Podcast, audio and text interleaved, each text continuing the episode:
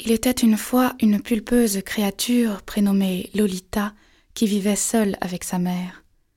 Les gens du village, qui ne perdaient rien de ce que laissait apercevoir ses mini-jupes, l'avaient surnommée Petite culotte rose. Un jour, sa mère lui demande de porter un panier de provisions à sa grand-mère.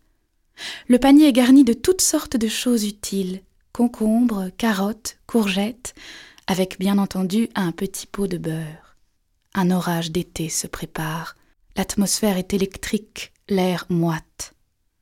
La nymphette enfile un porte-jartel, chausse ses cuissardes de cuir noir et disparaît dans la pénombre luxuriante de la forêt, roulant des hanches et serrant contre elle son petit panier.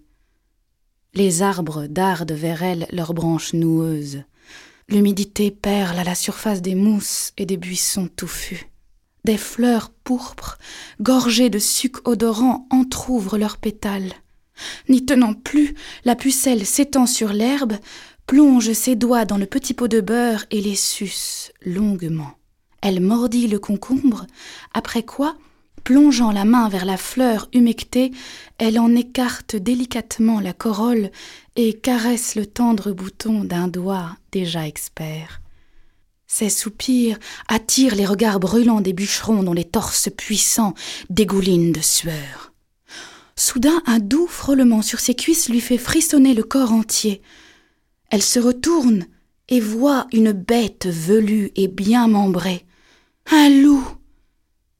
Bonjour, affriolante créature.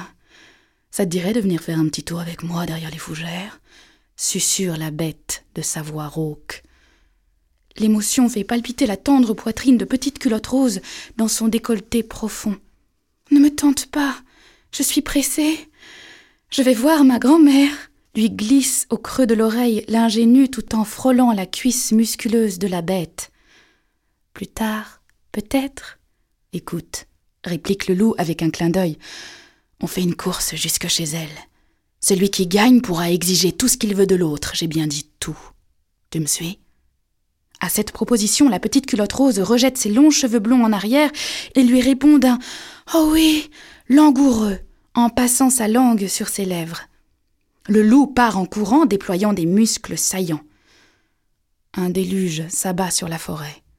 Petite culotte s'attarde, laissant l'eau coller son t-shirt à sa poitrine arrogante, passant la langue sur ses lèvres brûlantes pour savourer les gouttes tièdes, caressant du bout de ses ongles peints des champignons turgescents.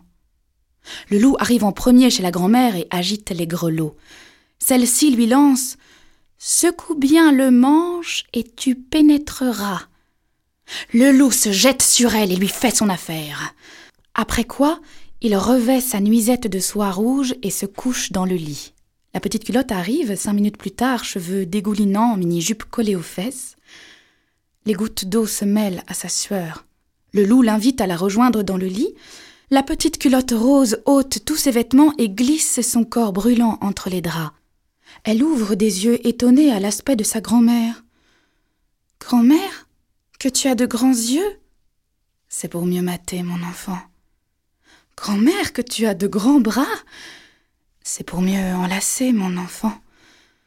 Grand-mère, que tu as un grand. Oh Surprise Le loup se dresse, saisit la petite culotte rose, la plaque contre le mur et lui fait subir les derniers outrages. Moralité aucune.